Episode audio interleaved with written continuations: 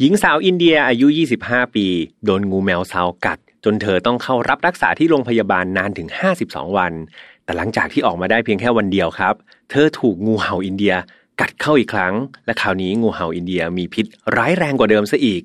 มันเกิดอะไรขึ้นกับเธอกันแน่ มันเป็นเรื่องบังเอิญ หรือมันเป็นแผนการของใครแล้วมารับฟังใน episode ที่ 118 นี้กันเลยครับ พบกับเรื่องราวที่คุณอาจจะหาไม่เจอ แต่เราเจอใน f i n a l f a r Podcast b o t to you by Tipco is real Tipco เรียวกว่าท้าให้ลอง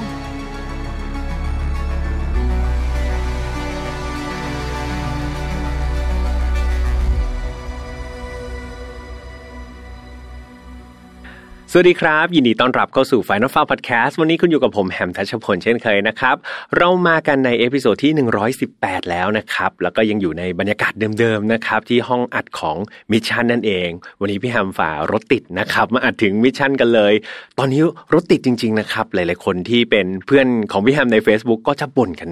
มากมายเลยครับว่าโอ้โห รถติดมากๆ อาจจะเป็นเพราะว่าเป็นช่วงเปิดเทอมนะครับ หลายๆคนต้องออกไปส่งลูกๆ ใช่ไหมครับ ที่โรงเรียนแล้วก็หลายๆ บริษัทเนี่ยก็กลับมาทำงานที่ออฟฟิศแล้ว ยังไม่ได้ work from home แบบเดิมแล้วเนาะรวมถึงสภาพอากาศนะครับ ช่วงนี้ก็ฝนตกบ้าง แดดออกบ้างนะครับ อย่างไรก็ตามครับ ไม่ว่าเราจะเจอปัญหาอะไรเนาะก็อย่าไปหงุดหงิดนะครับใจเย็นๆถ้ารู้สึกว่าอยากจะมีอะไรที่ทำให้ผ่อนคลายเป็นเพื่อนก็นึกถึง Mission to Pluto นะครับแล้วก็รายการฝ่าย Not f o u ได้ยังไงเปิดไว้เป็นเพื่อนนะครับ เดี๋ยวพี่แฮมอยู่เป็นเพื่อนได้ตลอดเวลาจริง ๆ แล้วก็หวังว่าจะทำให้จิตใจมันสงบลงนะครับ พูดถึงเพื่อนแล้วครับ วันนี้พี่แฮมก็ยังอยู่กับเพื่อนคนเดิมของเรานะครับ นั่นก็คือ ทิปโก้ครับแบรนด์น้ำผลไม้แท้อันดับหนึ่งนะครับซึ่งผลิตจากผลไม้แท้ 100%เลยครับเพื่อนๆ น้ำผลไม้ของทิปโก้นะครับจะไม่มีการเติมน้ำตาลนะเจือสีหรือว่าแต่งกลิ่น และที่สำคัญก็คือไม่ใส่วัตถุกันเสียด้วยนะครับ เพราะว่าเขาใช้เทคโนโลยีนะที่ทันสมัยมากๆ ในการบรรจุน้ำผลไม้อย่างสะอาด แล้วก็ปลอดภัยแล้วก็ได้มาตรฐานด้วยครับดังนั้นเพื่อนๆมั่นใจได้เลยนะว่าทุกๆกล่องนะครับน้ำผลไม้ของทิปโก้เนี่ยจะทำให้เพื่อนๆได้รับคุณค่าของผลไม้อย่างเต็มๆนะครับ แล้วก็ได้รับความสดชื่นเนาะอากาศร้อนๆครับ ได้ดื่มน้ำผลไม้ใส่น้ำแข็งเย็นๆหน่อยนี่โอ้โห ฟินมากๆเลยนะครับ ทิปโก้ real กว่าท้าให้ลอง summer นี้ยิ่ง real juice ได้อีกครับสำหรับคดีในวันนี้ต้องบอกว่าเป็นอีกหนึ่งคดีที่มีความแปลกมากๆครับ แล้วก็อยากให้ทุกคนได้ฟังกันพี่แฮมยังไม่เคยเจอคดีลักษณะนี้เนาะ พอไปเจอข้อมูลมาเนี่ยก็เลยอยากจะนำมาเล่าให้เพื่อนๆฟังเลย แต่ว่าก่อนจะไปเล่าทุกๆ ครั้งนะครับ ก็ต้องพูดเหมือนเดิมว่า Final f i l ไม่สนับสนุนความรุนแรงทุกประเภทครับทุกเรื่องที่นำมาเล่าเนี่ยอยากให้ฟังไว้เป็นแนวทางในการป้องกันตัวเองนะครับเรามาถอดบทเรียนจากอดีตที่มันเลวร้ายไม่ให้เกิดกับเรา แล้วก็คนที่เรารักครับน้องๆอายุต่ำกว่า 18 ปีตอนนี้พี่แฮมก็ยังอยากให้มีคุณพ่อคุณแม่มานั่งฟังข้างๆนะหรือว่ามีผู้ปกครองนะครับที่เขาสามารถให้คำแนะนำเราได้นะ มาดูว่าเฮ้ยเราฟังไปเพื่ออะไร แล้วจะถอดบทเรียนนะครับ ถอดประโยชน์จากคดีนี้ได้อย่างไรนะครับ เอาล่ะถ้าเกิดพร้อมกันแล้วมาฟังคดีในวันนี้กันเลยดีกว่าครับ เรื่องราวนี้ครับเกิดขึ้นที่ประเทศอินเดียนะครับที่ไม่ได้มีแค่ขังคูใบเนาะคือเหตุเกิดเนี่ยเกิดขึ้นที่เมืองโคลัมครับ รัฐ เกละประเทศอินเดียครับ มีผู้ชายนะผู้ชายคนหนึ่งเนี่ยเขาชื่อว่าสุรัตคูมาครับ อายุ 27 ปี เขาได้พบรักครับ แล้วก็แต่งงานกับผู้หญิงคนหนึ่งนะที่ชื่อว่าอุตรานะครับ อายุ 25 ปี โดยทั้งคู่เนี่ย เป็นการไม่ได้แบบไปปิ๊งกันแบบรู้จักกันเองนะแต่ว่าทั้งคู่เนี่ยก็คือผ่านในหน้าหาคู่นะครับ แล้วก็มาพบรักกัน โดยอุตราคนที่เป็นผู้หญิงนะครับเป็นหญิงสาวที่มีความบกพร่องทางด้านการเรียนรู้ครับ เธอจะมีสติปัญญาที่ต่ำกว่าค่าเฉลี่ยของคนปกติลงมาครับ โดยหลังจากแต่งงานแล้วก็อยู่กินกันได้ 2 ปีเนี่ย พวกเขาก็มีลูกชายด้วยกัน 1 คนด้วยนะ สุรัตคนที่เป็นสามีเนี่ยก็เป็นเหมือนหัวเรี่ยวหัวแรงแหละครับ ในการออกไปทำงานเนาะโดยเขาเนี่ยมีอาชีพเป็นพนักงานธนาคารครับดูแล้วมันก็เป็นครอบครัวปกติใช่ไหมครับ ก็ไม่ได้เป็นอะไรที่มันผิดแปลกไปจากครอบครัวอื่น ๆ ในประเทศอินเดียเลย แต่แล้วครับ ในวันที่ 2 มีนาคมปี 2020 ที่ผ่านมานี่เอง อุตราเนี่ยคนที่เป็นภรรยาครับ ได้บังเอิญไปถูกงูแมวเสาเนี่ยกัดเข้าให้ คือต้องบอกเพื่อนๆก่อนครับว่างูแมวเสาเนี่ยเป็นงูพิษนะครับ ซึ่งมีพิษรุนแรงมากๆเนาะ คือในประเทศอินเดียเนี่ยมีผู้เสียชีวิตจากงูประเภทเนี่ยงูแมวเสาเนี่ยปีละหลายพันคนเลยครับที่ถูกงูแมวเสากัดแล้วก็เสียชีวิตไป โดยอุตราเนี่ยเธอบังเอิญครับถูกงูแมวเสากัดเข้าที่ขาตอนที่เธอเนี่ยกำลังอยู่ที่บ้านนะครับ ซึ่งเป็นบ้านที่เธออยู่ร่วมกันกับสุรัตน์นี่แหละคนที่เป็นสามีเนาะคือหลังจากถูกกัดเนี่ยเธอก็ถูกนำตัวไปส่งโรงพยาบาลทันทีครับ แต่ด้วยอย่างที่พี่แฮมบอกไปนะว่าพิษของงูแมวเสามันรุนแรงมากๆทำให้อุตราเนี่ยต้องเข้ารับการผ่าตัดถึง 3 ครั้งเลยนะครับ แถมยังต้องนอนรักษาตัวอยู่ในโรงพยาบาลเนี่ยนานถึง 52 วันครับ ก็เกือบเกือบสเดือนเลยก็นานมากๆ จนกระทั่งวันที่ 6 พฤษภาคมครับ อุตราตอนนั้นก็ดีขึ้นละสามารถที่จะกลับมาใช้ชีวิตปกติได้แล้ว เธอก็ออกจากโรงพยาบาลครับ แล้วก็มาพักฟื้นร่างกายต่อที่บ้านของตัวเธอเองแล้วก็คือบ้านของตัวเธอกับสามีสุรัตเธอก็เลือกที่จะกลับไปที่บ้านพ่อแม่เธอก่อนครับ ตอนนั้นคือเดิมทีเธออยู่กับสุรัตที่บ้านหลังหนึ่งแต่ว่าเธอบอกว่าอะเดี๋ยวช่วงพักฟื้นเธอขอกลับไปอยู่ที่บ้านพ่อแม่เธอเองละกัน ไม่อยากกลับไปอยู่ที่บ้านสุรัตเหตุผลคือเธอมองว่าสุรัตเนี่ย คือตอนกลางวันสุรัตต้องออกไปทำงานถูกไหมครับ ดังนั้นระหว่างวันเนี่ยมันก็จะไม่มีคนดูแลอุตราครับ อุตราก็เลยคิดว่าไอ้อย่างนั้นกลับไปอยู่กับพ่อแม่แล้วกัน อย่างน้อยตอนกลางวันเนี่ยสุรัตออกไปทำงานใช่ไหมเธอก็ยังมีพ่อแม่ดูแลอยู่ ดังนั้นอะไรมันก็จะสะดวกสบายแล้วก็ลงตัวมากกว่า อุตราก็เลยกลับไปอยู่กับพ่อบ้านพ่อแม่ตัวเองนะครับ นี่คืนวันเดียวกันนั้นเนี่ยสุรัตเนี่ยที่เป็นสามีก็กลับจาก ที่ทำงานใช่ไหมเขาก็กลับไปหาภรรยาแหละที่บ้านพ่อแม่ของภรรยาก็คือบ้านพ่อแม่ของอุตรา ก็เพื่อที่จะไปนอนค้างกันเนาะฉันสามีภรรยาไม่มีอะไร คุณพ่อคุณแม่ของอุตราครับ ก็เตรียมห้องนอนไว้ให้เลยสำหรับตัวอุตราเอง แล้วก็ตัวสุรัตคนที่เป็นสามี ทุกคนก็ ร่วมรับประทานอาหารเย็นแล้วครับ อย่างมีความสุขเนาะก่อนที่จะแยกย้ายนะกลับไปพักผ่อนในห้องนอนใครห้องนอนมันครับ จนกระทั่งเวลาผ่านไปจากกลางคืนมาเป็นเช้าอีกวันหนึ่งก็คือเช้าวันที่ 7 พฤษภาคมเนี่ย เช้าวันนั้นครับ แม่ของอุตราเนี่ยไปเคาะประตูห้องนะก๊อกก๊อกก๊อกเพื่อปลุกเธอครับ บอกว่าอะได้เวลามาล้างหน้าล้างตาแล้วก็รับประทานอาหารเช้ากันแล้ว แต่ปรากฏว่าเคาะเท่าไหร่เนี่ย เรียกเท่าไหร่เนี่ยอุตราครับก็ไม่มีเสียงตอบรับหรือว่าส่งสัญญาณอะไรออกมาสักทีเนาะแม่ของเธอครับก็เลยรู้สึกเออไม่สบายใจ ก็เลยถือวิสาสะครับเปิดเข้าไปในห้อง และตอนนั้นเองครับ เธอต้องตกใจสุดขีดเนาะเพราะเธอพบว่าอุตราลูกสาวของเธอเนี่ยอยู่ในสภาพ นอนอ้าปากค้างครับ อยู่บนเตียง แล้วก็แขนซ้ายเนี่ยห้อยลงมา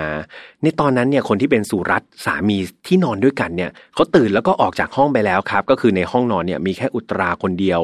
แม่ของอุตราก็เลยเดินไปเช็คเนาะที่ตัวลูกสาวว่าเฮ้ยลูกสาวเป็นอะไรหรือเปล่า ปรากฏว่าเธอพบว่าอุตราคนที่เป็นลูกสาวเนี่ยนอนไม่ได้สติอยู่ครับ แบบปลุกเท่าไหร่ก็ปลุกไม่ตื่น ในขณะที่กำลังตรวจสอบอุตราอยู่นั้นเนี่ย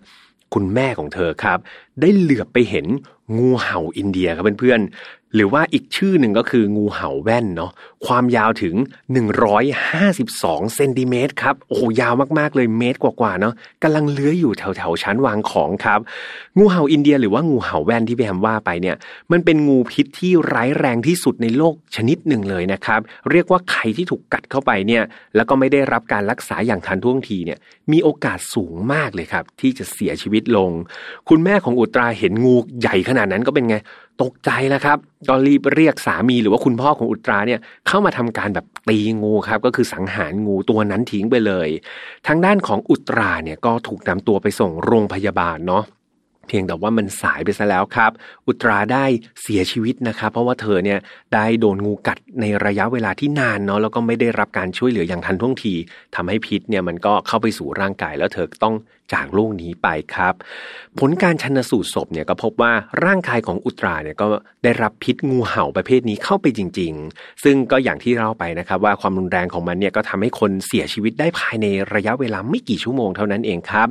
โดยพิษเนี่ยมันจะส่งผลต่อเขาเรียกว่าเป็นระบบหายใจครับ มันก็จะทำให้คนเนี่ย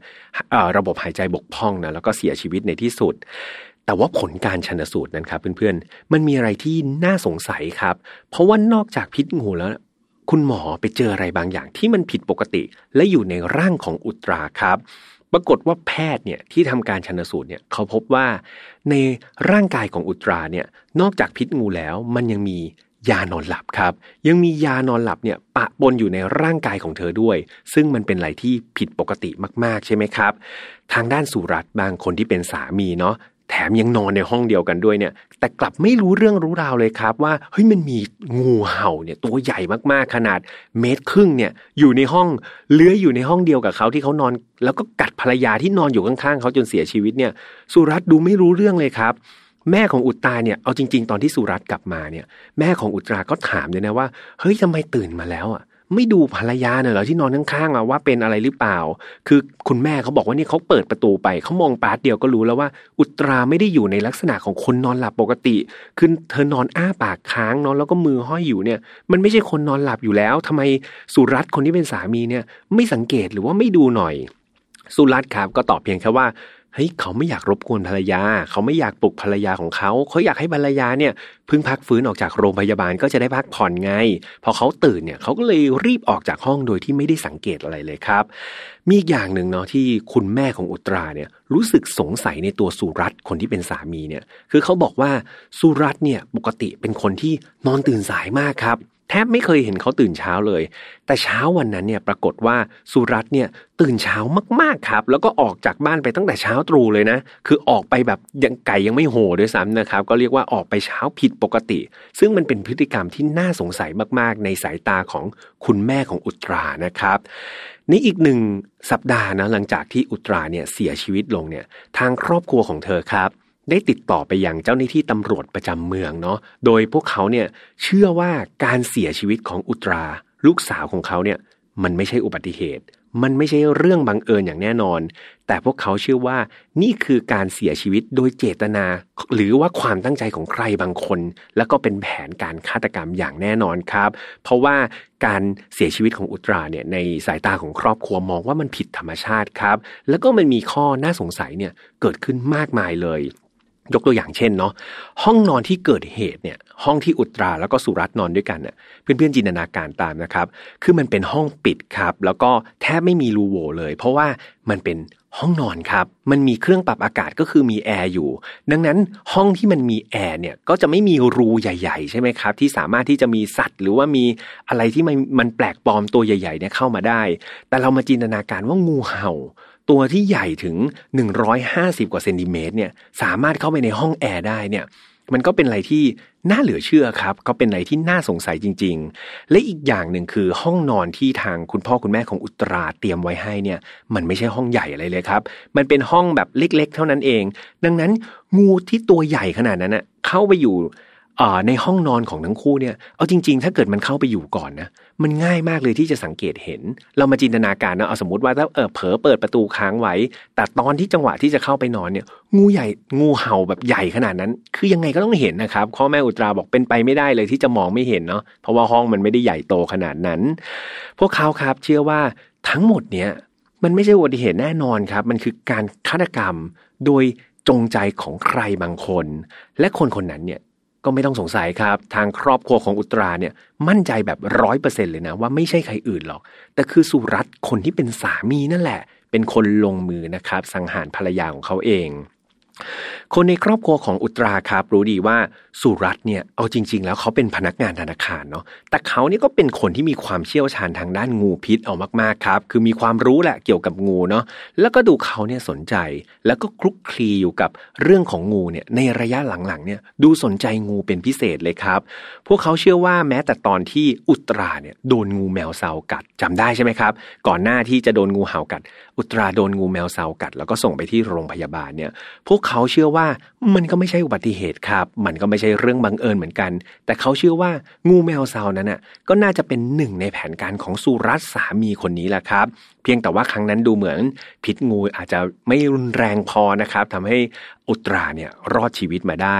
ครั้งนี้ก็เหมือนเขาอัปเกรดนะครับอัปเกรดงูให้มันมีพิษที่ร้ายแรงมากขึ้น เรียกว่าร้ายแรงที่สุดในประเทศอินเดียเลยก็ว่าได้อย่างงูเห่าอินเดียเนาะแล้วก็แผนในการกำจัดเธอเนี่ยครั้งนี้ก็ดูเหมือนจะประสบความสำเร็จครับ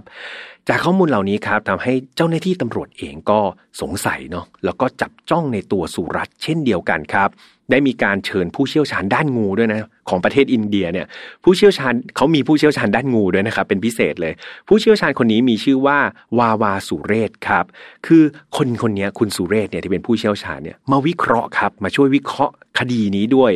เขาได้ลงไปพื้นที่เลยครับเขาไปดูบ้านหลังแรกก่อนเนาะบ้านของสุรัตกับอุตราที่เธอโดนงูแมวเซากัดเนี่ยแล้วก็ไปดูบ้านหลังที่ 2 ด้วย ก็คือบ้านของคุณพ่อคุณแม่อุตราที่โดนงูเห่ากัดนะครับ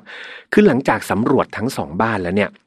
สุเรศคนที่เป็นผู้เชี่ยวชาญเนี่ยก็ได้แจ้งกับเจ้าหน้าที่ตำรวจ แล้วก็ครอบครัวของอุตราว่า ในเหตุการณ์เอาเหตุการณ์แรกก่อน เหตุการณ์งูแมวเสาเนี่ย สถานที่ที่อุตราโดนกัดเนี่ยมันคือชั้นสองของบ้านครับ คือจินตนาการบ้านมีสองชั้นเนาะอุตราเนี่ยอยู่ที่ชั้นที่สองครับ แล้วก็ไปโดนงูแมวเสากัด ซึ่งจริง ๆ มันผิดวิสัยของงูประเภทนี้มากครับ คือมันยากมากๆเลยนะครับ ที่งูแมวเสาเนี่ยจะอุตส่าห์โอ้โหเลื้อยขึ้นชั้นสองนะครับเพื่อไปกัดคนถึงชั้นสองผู้เชี่ยวชาญบอกว่าเฮ้ยมันเป็นอะไรที่แปลกมากๆครับ มันไม่ใช่พฤติกรรมปกติของงูแมวเสาครับ ส่วนในเรื่องคดีที่ 2 เคสที่2เนาะก็คือ เรื่องที่อุตราเนี่ยโดนงูเห่ากัดเนี่ยในบ้านของคุณพ่อคุณแม่เธอเองเนี่ยผู้เชี่ยวชาญมองว่าเฮ้ยมันยิ่งยากเข้าไปใหญ่เลยครับ ที่งูเห่าตัวใหญ่ขนาดเนี้ยจะแบบโขจงใจหรือว่าบังเอิญบังเอิญพอดี เข้าไปอยู่ในห้องแอร์ซึ่งเป็นห้องปิดมิดชิดขนาดนั้นด้วยตัวของงูเองนะครับ ไม่ได้มีใครพาเข้าไปเนี่ย ผู้เชี่ยวชาญมองว่ามันแทบเป็นไปไม่ได้เลยครับ การที่งูจะตัวใหญ่ขนาดนี้แล้วเข้าไปอยู่ในห้องปิดได้เนี่ย ผู้เชี่ยวชาญเชื่อว่า งูมันไม่ได้เหลือยไปเองครับ ผู้เชี่ยวชาญบอกว่า เขาเชื่อว่าต้องมีใครบางคนเนี่ย เอางูเข้าไปไว้ในห้องต่างหาก แถมงูประเภทเนี้ยเขาบอกว่างูเห่าเนี่ยต่อให้มีพิษที่ร้ายแรงจริง ๆ เนี่ย แต่มันก็ไม่ใช่ว่ามันจะชอบทำร้ายคนหรือเป็นสัตว์ที่ดุร้ายแบบเฮ้ยเจอใครก็ฉกเจอใครก็กัดเนาะเขาบอกว่าลักษณะเนี่ยเขาไปดูศพอุตราเนี่ยอุตรานะครับโดนงูเห่าอินเดียกัดถึงสองครั้งครับเพื่อนๆ ซึ่งมันเป็นอะไรที่ผิดปกติเข้าไปใหญ่คืองูปกติเป็นไง มันกัดเสร็จมันก็รีบเหลือยหนีไปใช่ไหมครับ แต่ปรากฏว่า นี่มันกัดแบบคนคนเดียวครับ กัดซ้ำแบบกัดเสร็จปุ๊บเอาถอยมากัดซ้ำอีกรอบหนึ่งซึ่งมันเป็นอะไรที่แปลกมากๆครับ ผู้เชี่ยวชาญเขามองว่าเฮ้ยมันแทบจะเป็นไปไม่ได้เลยนะที่งูเห่ามันจะกัดคนคนเดียวถึงสองรอบเขาคิดว่าน่าจะมีใครบางคนเนี่ยบังคับให้งูเห่ามันกัดมากกว่าครับ ก็คืองูประเภทเนี้ยอย่างที่พี่แฮมบอกไปว่าเขาไม่ได้มีสัญชาตญาณที่อยากจะไปทำร้ายใครก่อนเนาะแต่ว่างูประเภทนี้คือ ถ้าเกิดมีใครมาทำร้ายมัน มาทำให้มันเจ็บครับ ถ้าเกิดมันเจ็บเนี่ยมันก็จะตอบโต้ด้วยสัญชาตญาณของสัตว์นะเนาะมันก็จะทำการกัดกลับไปนั่นเอง การที่คนเราเนี่ยมาจินตนาการผู้เชี่ยวชาญบอกว่าเฮ้ยการที่คนเราเนี่ยนอนหลับอยู่ แล้วโดนงูกัดรอบแรก ก็ยังหลับต่อ ให้งูมากัดอีกรอบหนึ่งมันดูไม่ make sense ครับมันดูเป็นอะไรที่ผิดธรรมชาติแบบสุดๆเลย คืออย่างน้อยๆเนี่ยโดนกัดครั้งแรกงูใหญ่ขนาดนั้นก็ต้องแบบร้องจากออกมาแล้วใช่ไหมครับ แต่นี่นอนนิ่งให้งูกัดซ้ำครั้งที่สองบริเวณเดิม ผู้เชี่ยวชาญสายหัวเลยครับ บอกว่ามันเป็นอะไรที่ แทบจะเป็นไปไม่ได้เลยนะครับ ดังนั้นครับผู้เชี่ยวชาญเนี่ยเขาได้วิเคราะห์ร่วมกับตำรวจเนี่ยเขาเชื่อว่าในตอนที่อุตราโดนงูเห่ากัดเนี่ยเชื่อว่าอุตราตอนนั้นครับไม่ได้สติอยู่ หรือว่าสลบอยู่นั่นเอง ดังนั้นความคิดเห็นของผู้เชี่ยวชาญอย่างคุณสุเรศเนี่ยก็สนับสนุนไปครับว่ามันไม่ใช่อุบัติเหตุหรอก แต่มันคือแผนฆาตกรรมมากกว่าครับ สิ่งนี้เป็นไงสิ่งนี้ข้อมูลเหล่านี้มันยิ่งสร้างความน่าสงสัยในตัวสุรัตใช่ไหมครับ คนที่เป็นสามีของอุตราเป็นอย่างยิ่งเลยเนาะจากข้อมูลต่างๆ เนี่ยเจ้าหน้าที่ตำรวจได้เข้าไปจับกลุ่มสุรัตไว้ก่อนนะครับ ในฐานะผู้ต้องสงสัยเนาะในวันที่ 24 พฤษภาคม เขาถูกควบคุมตัวครับ แล้วก็ทำการแบบสืบสวนอย่างหนักเลยนะ เพื่อดูว่าเฮ้ยทำไมวันนั้นคุณถึงมีพฤติกรรมแบบตื่นเช้านะวันนั้นคุณอยู่ไหนอะไรยังไง เจ้าหน้าที่ได้มีการลงไป พื้นที่ด้วยนะครับเพื่อไปสอบหาพยานนะว่ามีใครรู้เห็นเกี่ยวกับนายสุรัตน์บ้างหรือเปล่า แล้วเขาก็ได้เจอทั้งพยานทางด้าน วัตถุแล้วก็พยานที่เป็นบุคคลเนี่ยมากมายครับ มีสำนวนคดีเฉพาะคดีนี้คดีเดียวเนี่ยมีการรวบรวมสำนวนคดีนะยาวถึง 1,000 หน้าเลยนะครับ ก็โอ้โหข้อมูลแน่นมากๆ มีพยานครับ ที่พร้อมจะมาให้ปากคำกับเจ้าหน้าที่ตำรวจเกี่ยวกับพฤติกรรมนายสุรัตน์เนี่ยมากถึง 90 คนครับ ซึ่งใน 90 คนนั้นมีทั้งผู้เชี่ยวชาญด้านงูเนาะแล้วก็ทางแพทย์ด้วยนะครับ ก็พร้อมที่จะมาเป็นพยานปากเอกให้กับคดีนี้ รวมถึงมีการจำลองด้วยครับ อย่างที่เราเห็นในข่าวเนาะพอเวลาเกิดคดีฆาตกรรมอะไรพวกนี้เขาก็จะมีการจำลองนะว่าเหตุการณ์วันนั้นจะเป็นอย่างไรเนาะคดีนี้ก็เช่นเดียวกันครับ ที่ประเทศอินเดียมีการจำลองฉากฆาตกรรมขึ้นมาใหม่ครับ โดยการใช้งูเห่าจริงๆครับเพื่อนๆงูเห่าที่เป็นชนิดเดียวกันงูเห่าอินเดียเหมือนกันเนี่ยแล้วก็ความยาวใกล้เคียงกันครับ คือมีคนจับงูเอาไว้แล้วก็เหมือนลักษณะ ใช้หุ่นเนี่ยแทนอุตราครับเอาหุ่นเนี่ยแทนอุตราแล้วก็เหมือนเอาเนื้อไก่เนี่ยมาพันไว้บริเวณที่อุตราโดนกัดเนาะแล้วก็ทำการทดสอบครับว่าเฮ้ยถ้าเกิดเขากดงูแบบนี้เขาจับงูแบบนี้เนี่ยรอยของงูเนี่ยจะปรากฏอยู่บนเนื้อไก่เนี่ยเป็นอย่างไรผลปรากฏว่าหลังจากที่เขาจำลองสถานการณ์ต่างๆ ครับ ลักษณะการกัดของงูที่กัดไปที่เนื้อไก่เนี่ย มันคล้ายๆเลยครับ มันใกล้เคียงมากๆกับลักษณะของ ร่องรอยบนศพของอุตรานะครับ ที่โดนงูเห่ากัดสองครั้ง ดังนั้นจากผลการทดสอบเนี่ยเขาเชื่อครับว่างูเห่าไม่ได้ไปกัดอุตราเองหรอก แต่ว่ามีใครบางคนเนี่ยไปใช้วิธีการบางอย่างเนาะอาจจะกดให้มันเจ็บ แล้วก็ทำให้งูเห่าเนี่ยกัดเล็งไปที่เหยื่อครับ นอกจากนี้เนี่ยตำรวจยังสืบสวนแล้วก็พบว่าการใช้งูเห่าเนี่ยเป็นเอาจริง ๆ แล้วที่สังหารอุตราได้เนี่ยเอาจริง ๆ แล้วเป็นการพยายาม ครั้งที่สามนะครับไม่ใช่ครั้งที่สองของสุรัตในการที่สังหารภรรยาของเขาเอง คือเมื่อเดือนกุมภาพันธ์เนี่ยสุรัตได้ไปซื้องูแมวเสาครับมีหลักฐานแล้วนะว่าสุรัตเนี่ยไปซื้องูแมวเสาจากชายคนหนึ่ง ซึ่งทำอาชีพจับงูโดยเฉพาะ ชายคนนี้มีชื่อว่าชวาลูเควูซูเรสคูมาครับ ด้วยเงินจำนวน 10,000 รูปี หรือว่าราวๆ4,400 บาทเนาะซึ่งเอาจริง ๆ แล้วการซื้อขายงูเนี่ย ไม่ใช่สิ่งถูกกฎหมายนะครับ เพื่อนๆ เป็นเรื่องผิดกฎหมายครับ ดังนั้นนายคูมาคนที่เป็นนักจับงูเนี่ยแล้วก็ขายคนอื่นเนี่ยก็จะต้องได้รับโทษด้วยนะครับ ถ้าเกิดมีการพิสูจน์แล้วนะว่าเขามีการซื้อขายงูจริง ๆ หลังจากที่นายสุรัตน์เนี่ยไปซื้องูจากนายคูมาเนี่ยต่อมาในวันที่ 27 กุมภาพันธ์เนี่ยสุรัตน์ก็เอางูไปปล่อยไว้ในบ้านครับ แล้วก็แกล้งบอกเนาะให้อุตราเนี่ยไปหยิบมือถือมาให้ แต่ปรากฏว่าเธอเนี่ย ไปเจองูตัวนั้นซะก่อนครับ เธอก็เลยวิ่งหนีออกมาได้นะแล้วก็รอดชีวิตไป ดังนั้นสุรัตครับก็เลยใช้ไม้เนี่ยเหมือนหยิบงูอย่างที่บอกว่าสุรัตเขามีความเชี่ยวชาญด้านงูนะความพยายามครั้งที่หนึ่งล้มเหลวเนี่ยเขาก็เลยเอางูครับไปไม้ไม้เนี่ยมาเขี่ยงู แล้วก็เก็บไว้ในขวดโหลนะครับ เพื่อมันลงมือครั้งที่สองนั่นก็คือวันที่สองมีนาคมนั่นเอง ในวันนั้นครับ เขาได้วางยาสลบนะ ลงไปในขนมให้อุตราภรรยาของเขาก่อน หลังจากนั้นก็เอาขนมเนี่ยไปให้ภรรยากิน พออุตราเนี่ยเริ่มแบบมีอาการงวงเงียงวงเงีย คราวนี้สุรัตก็ปล่อยงูแมวเสาครับ เข้าไปในห้องที่เธอนอนหลับอยู่ และไม่นานนักครับ ปรากฏว่าครั้งนั้นอาจจะยานอนหลับไม่ได้ใส่เยอะเนาะพอโดนกัดเข้าไปเนี่ยปรากฏว่าโอ้โหอุตรากรีดลั่นเลยครับ โดนงูกัดพร้อมตะโกนด้วยความเจ็บปวด สุรัตครับ คนที่อยู่ในบ้านก็ต้องแบบเป็นไง เพื่อความแนบเนียนเนาะเดี๋ยวไม่ใช่ว่าโอ้โหภรรยาร้องกรีดไม่เข้าไปช่วยเขาก็เลยแกล้งทำเป็นไม่รู้เรื่องครับ แล้วก็เข้าไปช่วยภรรยาของเขา แล้วก็โยนงูออกหน้าต่างไปนะครับ แล้วก็ไปส่งอุตราที่โรงพยาบาลนั่นเอง ในตอนนั้นเอาจริง ๆครับ ครอบครัวของอุตราเนี่ยรวมถึงตัวอุตราเองเนี่ยไม่มีใครสงสัยในเเรื่องของการที่โดนงูกัดได้เลยนะครับ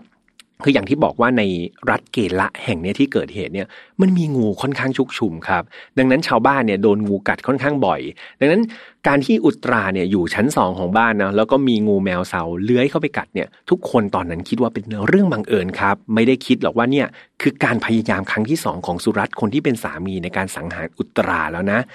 ในขณะที่อุตราครับถูกส่งไปโรงพยาบาลเนี่ยเธอก็ต้องทำการพักรักษาตัวใช่ไหมครับ แล้วก็พบว่า ตัวสุรัตเองเนี่ยตำรวจไปเจอข้อมูลว่า ในช่วงที่อุตราอยู่ที่โรงพยาบาล สุรัตมีการพยายามที่จะค้นหาข้อมูลในอินเทอร์เน็ตครับ เพื่อเรียนรู้เกี่ยวกับเรื่องงูพิษมากยิ่งขึ้นเนาะแล้วก็พบว่าไม่นานหลังจากนั้นครับตำรวจไปเจอหลักฐานแล้วก็พยานว่า สุรัตเนี่ยได้ไปขอซื้องูเห่าอินเดียครับ จากนายคูมาคนเดิมเนี่ยอีกครั้งหนึ่ง คือรอบแรกซื้องูแมวซาวมาเนาะ ครั้งที่หนึ่งพลาด ครั้งที่สองกัดได้ แต่ดันไม่ส่งโรงพยาบาลภรรยารอด คราวนี้ครั้งที่สามครับ การพยายามครั้งที่สามอัปเกรดครับไปซื้องูเห่าอินเดียมาเลยนะครับ ซึ่งเป็นงูที่มีพิษ ร้ายแรงกว่างูแมวเสาเนาะและในที่สุดครับวันที่ 12 กรกฎาคมเนี่ยสุรัตก็ได้ยอมรับสารภาพผิดนะครับ ว่าเขานี่แหละ คือคนที่วางแผนสังหารอุตราภรรยาของเขาเองครับ คือเขาก็ได้เล่าความจริงเสริมจากที่ตำรวจไปสืบมาเนาะเขาก็เล่าว่าเขาเนี่ยซื้องูทั้งสองตัวจริง ๆ งูตัวแรกก็คืองูแมวเซาที่เขาตั้งใจจะสังหารภรรยาในคดีแรกนี่แหละ แล้วก็งูเห่าอินเดียเนี่ยเขาก็เป็นคนซื้อเอง แล้วก็เป็นการสังหารภรรยาได้สำเร็จเนาะ โดยงูแต่ละตัวเนี่ยก็ซื้อมาในราคาราวๆหนึ่งหมื่นรูปีหรือว่า 4,400 บาทจาก คนจับงูที่ชื่อว่านายคูมาอย่างที่ตำรวจเล่ามาไม่ผิดเพี้ยน ซึ่งอย่างที่บอกไปครับว่าเขาเนี่ยได้เล่าเหตุการณ์แล้วหรือว่ารายละเอียดในการสังหารภรรยาว่า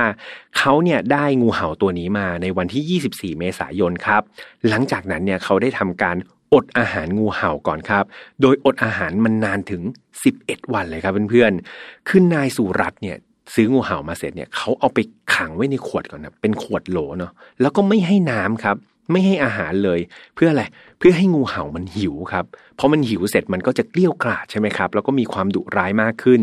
จนกระทั่งในวันที่ 6 พฤษภาคม หรือวันที่เกิดเหตุเนี่ยเขาก็ได้ทำการวางยานอนหลับให้กับอุตราครับ โดยรอบเนี้ยใส่ปริมาณยานอนหลับที่ค่อนข้างเยอะเพื่อให้แบบเหมือนมั่นใจนะว่า อุตราเนี่ยจะหลับไหลจริง ๆ ไม่แบบสะดุ้งตื่นมาแบบรอบแรก ก่อนที่เขาเนี่ยจะปล่อยงูพิษนะเข้าไปทำร้ายเธอ โดยลักษณะการทำให้งูกัดเนี่ย สุรัตก็อธิบายว่าเออเขาเนี่ยมันผู้เชี่ยวชาญด้านงู เขาได้กดบริเวณแม่เบี้ยของงู นึกนึกถึงงูเห่าใช่ไหมครับพอเวลามันกลางแม่เบี้ยมันจะมีแม่เบี้ยที่คอเนาะสุรัตจะกดตรงแม่เบี้ยครับ แล้วก็จ่อปากงูเนี่ยเข้าไปที่แขนซ้ายของอุตราภรรยาของเขาเนาะพอกดปุ๊บงูมันก็อ้าปากใช่ไหมครับ แล้วก็กัดลงไป เขาทำแบบนี้ถึงสองครั้งครับ ซึ่งมันก็สอดคล้องกับแผลเนาะบนตัวอุตราที่ถูกงูเห่ากัดสองครั้งเช่นเดียวกัน หลังจากที่งูกัดอุตราไปเรียบร้อยแล้วเนี่ย เขาก็ไม่ได้กลัวงูเห่าเลยครับ เพราะว่าเขารู้จักงูเห่าตัวนี้ดี ว่ามันพฤติกรรมเป็นยังไงนะเขาก็ปล่อยให้งูเห่าเนี่ยเลื้อยไปในห้องครับ ตัวเขาเองเนี่ยก็ยังอยู่ในห้องอีกสักพักหนึ่งเลยนะ โดยที่เหมือนรอให้เป็นช่วงเวลาที่รุ่งสางนะครับ หลังจากที่ช่วงเช้าแล้วเนี่ยเขาก็ทำการแบบเหมือนกำจัด หลักฐานต่างๆเนาะพวกยานอนหลับที่เขาใส่ลงไปในน้ำเนี่ยเขาก็เอาแก้วไปล้างอะไรให้เรียบร้อย เสร็จแล้วเขาก็ทำการลบประวัติครับ ในโทรศัพท์มือถือของเขาเองว่าเขาเคยโทรหาคนจับงูหรือว่าอะไรเขาก็ลบหลักฐานทั้งหมดเลย หลังจากนั้นครับเขาก็ทำการออกจากบ้านไปในช่วงเช้าตรู่นะครับ แล้วก็เป็นเหตุการณ์ตามที่พี่ฮัมเล่าไปช่วงต้นของคดีนั่นเองเนาะ จากการสารภาพผิดนี้ครับทำให้สุรัตน์เนี่ยถูกนำตัวไปฝากขังไว้ก่อนนะครับ ที่ฝ่ายประมวลกฎหมายอาญาของอินเดียครับ ในข้อหาฆาตกรรม พยายามฆ่า พยายามทำร้ายร่างกาย แล้วก็ทำลายหลักฐานครับ โดยเจ้าหน้าที่เนี่ยได้บอกว่าข้อหาเหล่านี้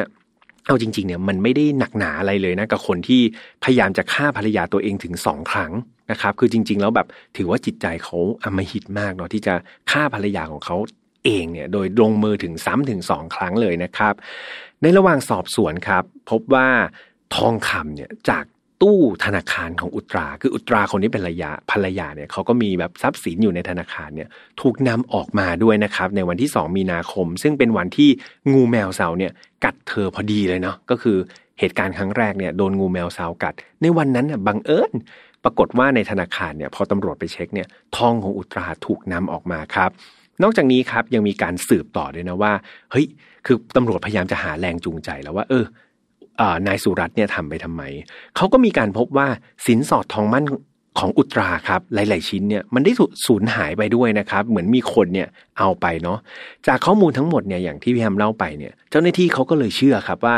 แรงจูงใจของคดีนี้มันก็คือการอยากได้ทรัพย์สินเงินทอง ของทุกอย่างของภรรยาเนี่ยไปไว้เป็นของตัวเองนั่นเอง รวมถึงตัวอุตราคนที่เป็นภรรยาเนี่ยเขามีกรมธรรม์ประกันชีวิตด้วยครับ นั่นหมายความว่าถ้าภรรยาเขาตายไปเนาะด้วยอุบัติเหตุแบบโดนงูกัดเนี่ยโอ้โหสุรัตน์คนที่เป็นสามีนี่ได้เงินอีกมากโขครับ เจ้าหน้าที่ตำรวจเนี่ยได้สืบทราบว่าสุรัตน์เนี่ยได้รับ ได้ทำกรมธรรม์ประกันชีวิตกับภรรยาของของของเขาเนี่ยเพียงแค่3เดือนเท่านั้นเองครับก่อนที่ภรรยาของเขาเนี่ยจะเสียชีวิตไป ซึ่งมันเป็นก็เป็นอะไรที่มันแปลกๆเนาะแบบโอ้โหเพิ่งทำประกันชีวิตอีก3เดือนต่อมาภรรยาเสียชีวิตซะงั้นครับ นอกจากนี้ยังมีการไปสืบถึงเครือญาติด้วยนะครับ ว่าเอ้ย เครือญาติของอุตรา หรือว่าคุณพ่อคุณแม่ของอุตราเนี่ยมีความสงสัยในเรื่องพฤติกรรมของนายสุรัตน์เกี่ยวกับเงินเงินทองทองหรือเปล่า คือพ่อของอุตราคนที่เป็นผู้หญิงเนี่ย เขาก็เล่าให้ฟังเนาะบอกว่า เนี่ยเขาเนี่ยเหมือนกับมอบทองคำอะครับ ให้กับนายสุรัตน์เนี่ยจำนวนมากเลยนะซื้อรถให้ด้วยเป็นรถซูซูกิเนี่ยคันใหม่เลย แล้วก็เงินสดถึงหนึ่งล้านลูปีครับหนึ่งล้านลูปีก็ราวๆสี่แสนสี่หมื่นบาทเนี่ยให้กับสุรัตน์แล้วก็ครอบครัว เป็นเงินสินสอดครับ คืออย่างที่บอกเพื่อนๆไปเนาะว่าที่ประเทศอินเดียลักษณะการให้สินสอดมันจะไม่เหมือนเมืองไทยนะครับ ที่ผู้ชายจะไปสู่ขอผู้หญิงใช่ไหมแต่ที่อินเดียครับเขายังมีอ่าเรียกว่าวัฒนธรรมเนาะที่ครอบครัวของฝ่ายหญิงเนี่ยจะเอาสินสอดไปให้กับผู้ชายแทน ซึ่งพ่อของอุตราก็บอกครับ อย่างที่พี่ทำเล่าไปโอ้โหให้ทั้งรถ ให้ทั้งทองคำให้ทั้งเงินสดเนี่ยให้กับครอบครัวสุรัตน์มากมายเลยนะ ไม่พอครับ ไม่ใช่แค่สินสอดเท่านั้น แต่อย่างที่พี่แฮมบอกไปนะว่า อุตราเนี่ยเธอเป็นผู้หญิงที่มีความบกพร่องทางด้านสมองใช่ไหมดังนั้น ครอบครัวของอุตราผู้หญิงเนี่ยเขาก็กลัวว่าเออเดี๋ยวผู้ชายจะลำบากต้องมาดูแลภรรยาที่แบบอาจจะไม่ได้เหมือนคนปกติเนาะเขาก็เลยมีการให้เงินด้วยครับ เป็นเงินเดือนนะเป็นค่าเลี้ยงดูลูกสาวเขาเองเนี่ยเดือนละ 8 0 0 0รูปีครับหรือราวๆสามพันห้าร้อยบาทให้กับนายสุรัตด้วยบอกว่าอะเอาไปเลย 8 0 0 0รูปีทุก ๆ เดือนเป็นค่าเลี้ยงดูอุตรานะครับ แต่ว่าดูเหมือนแล้วเงินต่างๆที่ได้ไปเนี่ยให้กับตัวสุรัตน์แล้วก็ครอบครัวสุรัตน์เนี่ยมันดูเหมือนจะไม่เพียงพอครับ ไม่เพียงพอต่อความโลภนะครับของครอบครัวนายสุรัตน์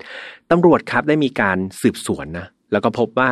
นายสุรัตน์เนี่ยเขามีคุณพ่อ คุณพ่อเนี่ยเป็นคนขับรถสามล้อครับ ส่วนคุณแม่เนี่ยก็เป็นแม่บ้านนะไม่ได้ออกไปไหนเลย นั่นทำให้รายได้ของครอบครัวสุรัตน์จริง ๆ แล้วเนี่ยถือว่ามีรายได้ที่ค่อนข้างต่ำมากๆครับ แล้วก็ฐานะเนี่ยค่อนข้างที่จะยากจน ดังนั้นตัวสุรัตน์เองเนี่ยมักจะมาขอเงินครับ ขอเงินของพ่อแม่อุตราเนี่ยอยู่ตลอดเวลาเลย ก็หาข้ออ้างเลยเดี๋ยวไปเติมแต่งเติมบ้านบ้าง เดี๋ยวขอเป็นทุนการศึกษาให้กับน้องสาวตัวเองบ้าง ก็เรียกว่ารีดไถครับ เงินจากพ่อแม่ของฝ่ายหญิงเนี่ยแทบจะตลอดเวลา เจ้าหน้าที่ตำรวจครับจึงเชื่อว่าคนร้ายเนี่ย มองจริง ๆ แล้วมองลึกลงไปแล้วเนี่ย อาจจะไม่ได้หมายถึงแค่ตัวสุรัตน์คนเดียวเนาะแต่เขามองไปถึงครอบครัวของนายสุรัตน์ด้วยครับ คือมีการพบยานอนหลับกับเพื่อนๆชนิดเดียวกันกับที่พบในศพของอุตราเนี่ยถูกซ่อนในรถของครอบครัวนายสุรัตน์ด้วยนะครับ แล้วก็เป็นจริงตามนั้นครับ หลังจากที่มีการเข้าไปตรวจสอบบ้านของนายสุรัตน์เนี่ยค้นพบนะครับ ทองคำเนี่ยที่แบบเหมือนเอาออกจากตู้เซฟของอุตราเนี่ย ปรากฏว่ามันดันมาถูกฝังอยู่ในสวนยางพารา บริเวณบ้านนะครับของครอบครัวนายสุรัตน์เนาะแล้วก็พบอัญมณีมากมายเลยครับ ถูกซ่อนไว้ในบ้านของนายสุรัตน์หลักฐานชิ้นนี้ครับทำให้พ่อของนายสุรัตน์เนี่ยก็ถูกจับกลุ่มไปด้วยครับ ในข้อหาทำลายหลักฐานแล้วก็ซุกซ่อนสิ่งที่มีค่าของผู้อื่นไว้ในครอบครองครับ ในเดือนสิงหาคมก็คือหลังจากที่ตำรวจพยายามจะสืบต่อนะว่านายสุรัตน์เนี่ยทำไปทำไมก็อ่านรู้ละแรงจูงใจมาจากเงินทอง ดูแล้วครอบครัวของนายสุรัตน์ก็น่าจะรู้เห็นเป็นใจ แล้วก็หมายคุกยุ่งเกี่ยวด้วยใช่ไหมคุณพ่อนายสุรัตน์โดนจับไปก่อนครับ คนแรกอย่างที่พี่แฮมบอกไปในข้อหาซุกซ่อนของของคนอื่นเนาะในเดือนสิงหาครับแม่กับน้องสาวของนายสุรัตน์ก็ไม่รอดครับ โดนตามไปจับกลุ่มครับ ตามเข้าคุกไปติดๆในข้อหาสมรู้ร่วมคิดครับ หลังจากที่ตำรวจเนี่ยเขาพิสูจน์ได้ว่า ทุกๆ อย่างที่นายสุรัตน์ทำไปเนี่ยการวางแผนต่างๆ เนี่ยครอบครัวของนายสุรัตน์รู้หมดเลยครับ ทุกคนรู้อยู่แล้วว่านายสุรัตน์เนี่ยต้องการที่จะกำจัดอุตรานะครับ ภรรยาของตัวเอง นั่นก็เพื่อนำทรัพย์สินเงินทองของครอบครัวฝ่ายหญิงเนี่ยมาบำเรอฝ่ายของตัวเองนั่นเองครับ ส่วนทางด้านครูมาบ้างครูมายังจำได้ใช่ไหมครับ ก็คือคนที่จับงูนั่นแหละ นี่คือในชั้นศาลเนี่ยอย่างที่พี่แฮมบอกไปว่าการจับงูไปขายคนอื่นเนี่ยเอาจริงๆมันผิดกฎหมายเนาะแต่ปรากฏว่านายครูมาครับเขาพลิกตัวเองครับ จากคนที่กระทำความผิดเนี่ยกลายมาเป็นพยานในชั้นศาลนะครับ นั่นทำให้เขาเนี่ยก็ไม่ต้องรับโทษใด ๆนะครับ เพราะว่าเขามาเป็นพยานแล้วก็ให้ข้อมูลสำคัญจนกระทั่งจับตัวนายสุรัตได้นะครับ ในที่สุดครับวันที่ 13 ตุลาคมเนี่ย ผู้พิพากษาก็ได้พิพากษานะครับ ตัดสินจำคุกนายสุรัตน์ครับ ว่าเขาเนี่ยมีความผิดจริงในการใช้งูเห่าพิษนะครับ เป็นอาวุธในการสังหาร อุตราภรรยาของตัวเขาเองครับ เขาต้องชดใช้ความผิดในการจำคุกตลอดชีวิตถึง 2 ครั้งนะครับ แล้วก็ปรับเงินอีก 5 0 0แสนลูปี หรือว่าราวๆ2 2 0 0 0 0 บาทครับ ซึ่งในตอนที่ฟังคำตัดสินเนี่ย ตอนนั้นสุรัตไม่ได้มีท่าทีแบบกลัวคำตัดสินเลยนะครับ หรือว่าไม่ได้มีท่าทีแบบรู้สึกผิดหรือเสียใจเลย เขาบอกว่าเขาเนี่ยต้องการกำจัดภรรยาเนี่ยไม่ได้เพราะว่าเรื่องเงิน แต่ว่าเขาเนี่ยไม่ต้องการจะอยู่กับภรรยาที่มีสมองผิดปกติครับ นี่คือสิ่งที่สุรัตพูดเนาะซึ่งก็มันก็เป็นคำพูดที่เห็นแก่ตัวใช่ไหมครับ แบบไม่ไม่ชอบเขาไม่รักเขาจะแต่งงานกับเขาทำไมตั้งแต่แรกใช่ไหมครับทำไมมาพูดถึงตอนนี้แล้วอีกอย่างหนึ่งคนเราเข้ากันไม่ได้ ไม่ต้องไปฆ่าเขานะครับ มีกระบวนการทางกฎหมายอยู่เนาะสามารถที่จะหย่าร้างกันตามกฎหมายได้ ดังนั้นพี่แฮมก็ไม่เชื่อคำให้การของนายสุรัตน์สักเท่าไหร่นะครับ การตายของอุตราครับ คดีนี้เป็น เรียกว่าเป็นคดีที่ถูกโจทจันในประเทศอินเดียเลยนะครับ เพราะว่ามันเป็นลักษณะการฆาตกรรมโดยใช้สัตว์ที่มีพิษครับ คือปกติเราจะฟังคดีฆาตกรรมก็จะใช้เป็นอาวุธใช่ไหมเป็นการใช้เชือกใช้ปืนใช้มีดอะไรก็ว่ากันไป แต่นี้เป็นคดีที่แปลกมากๆครับ เป็นการใช้ งูพิษครับเป็นการใช้สัตว์พิษเนี่ยในการสังหารคนนะครับ ก็เรียกว่าเป็นอีกหนึ่งคดีที่ถูกโจทจันแล้วก็พูดถึงในประเทศอินเดียเป็นอย่างมากแล้วพี่ฮัมก็หวังว่าคดีนี้ครับจะเป็นอีกหนึ่งเรื่องราวแปลกๆนะครับที่เพื่อนๆอาจจะไม่เคยฟังหรือว่าถ้าเคยฟังแล้วก็เดี๋ยวมาฟังในรูปแบบของฝ่ายนอตฟาวนะแล้วก็จบคดีนี้อย่างน่าเศร้า เช่นเดิมครับ ในการเล่าคดีนี้ครับต้องบอกว่าเป็นคดีที่ทั้งตอนหาข้อมูลนะครับ แล้วก็ตอนที่เล่าเนี่ยทำให้พี่ฮัม ขนลุกมากเป็นพิเศษนะครับ ถ้าเกิดใครติดตามพี่ฮัมมานานๆเนี่ยจะรู้ว่าพี่ฮัมจริงๆเป็นคนไม่ค่อยกลัวสัตว์อะไรแบบนี้สักเท่าไหร่ แต่ว่าสัตว์ที่พี่แฮมกลัวที่สุดแบบกลัวที่หนึ่งในชีวิตเลยก็คืองูนี่เองครับ คือพี่แฮมเป็นคนที่เห็นรูปงูก็จะรู้สึกกลัวแล้วครับ หรือว่าบางทีเนี่ยที่บ้านมีสวนใช่ไหมครับแล้วก็จะกลัวทุกครั้งมีครั้งหนึ่งครับ เคยเจอเป็นงูเขียวนะครับที่ ที่สวนนะครับในบ้านหลังจากนั้นพี่แฮมก็เป็นเดือนเลยครับ ไม่ไปเหยียบสวนอีกเลยครับ คือกลัวมากรู้สึกหลอนมากๆครับ หรือว่าถ้าเดินผ่านไปแบบมีซากงูตายอยู่เนี่ยพี่แฮมก็จะไม่เดินไปที่บริเวณนั้นอีกเป็นเวลานานนะครับ ก็เรียกว่าเป็นคนกลัวงูมากครับ คดีนี้ก็เป็นการท้าทายตัวเองเหมือนกันนะครับ ที่เออเราจะเล่าจบไหมนะ เราจะกลัวหรือเปล่านะ จะทำให้น้องๆเอ่อต้องตัดต่อหลายเทคหรือเปล่า แต่ก็เออผ่านไปได้ด้วยดีนะครับ ไม่มีสะดุดตรงไหนแล้วก็ เขาเรียกว่าต่อสู้กับความกลัวได้สำเร็จนะครับ ในการกลัวงูก็หวังว่าจะเป็นอีกหนึ่งคดีที่ทำให้เพื่อนๆ ได้รับความรู้นะครับ แล้วก็ได้ประโยชน์อะไรจากมันบ้างนะครับ แลกเปลี่ยนกับความกลัวของพี่แฮมเนาะก่อนจะจากกันไปนะครับพี่แฮมขอขอบคุณอีกครั้งหนึ่งกับเพื่อนที่อยู่กับพี่แฮมตรงนี้นะครับ นั่นก็คือทิปโก้นะครับน้ำผลไม้แท้ร้อยเปอร์เซ็นต์นะครับที่เรามีการพิสูจน์แล้วนะว่าเขาเนี่ย น้ำผลไม้แท้ที่มีคุณภาพร้อยเปอร์เซ็นจริง ๆ ครับ ยังไงเพื่อนๆที่สนใจอยากจะหาน้ำผลไม้ดีๆ ดื่มนะครับ ก็อย่าลืมนะทิปโก้ หาซื้อง่ายมากครับ ไม่ว่าจะเป็นร้านสะดวกซื้อหรือว่าห้างสรรพสินค้าชั้นนำนะครับ รับรองว่าแบรนด์ทิปโก้จะไม่ทำให้เพื่อนๆ ผิดหวังนะครับ เรามาลบล้างความเชื่อเดิมๆนะแล้วก็มาพิสูจน์ความสดแท้ของน้ำผลไม้ ที่ร้านใกล้บ้านเพื่อนๆได้เลยครับยังไงก็ทิปโก้ real กว่าท้าให้ลองนะครับ summer นี้ยิ่ง real juice ได้อีก ฝากกันไว้ด้วยครับสำหรับ File Not Found เราออกอากาศทุกวันอังคารแบบนี้เช่นเดิมนะครับทางช่องของ Mission to Pluto ไม่ว่าจะเป็นช่องทางของ YouTube Spotify SoundCloud Podbean Apple Podcast นะครับใครที่อยากฟังไฟนอลฟาวแบบเดี่ยวๆเนี่ยเรามีใน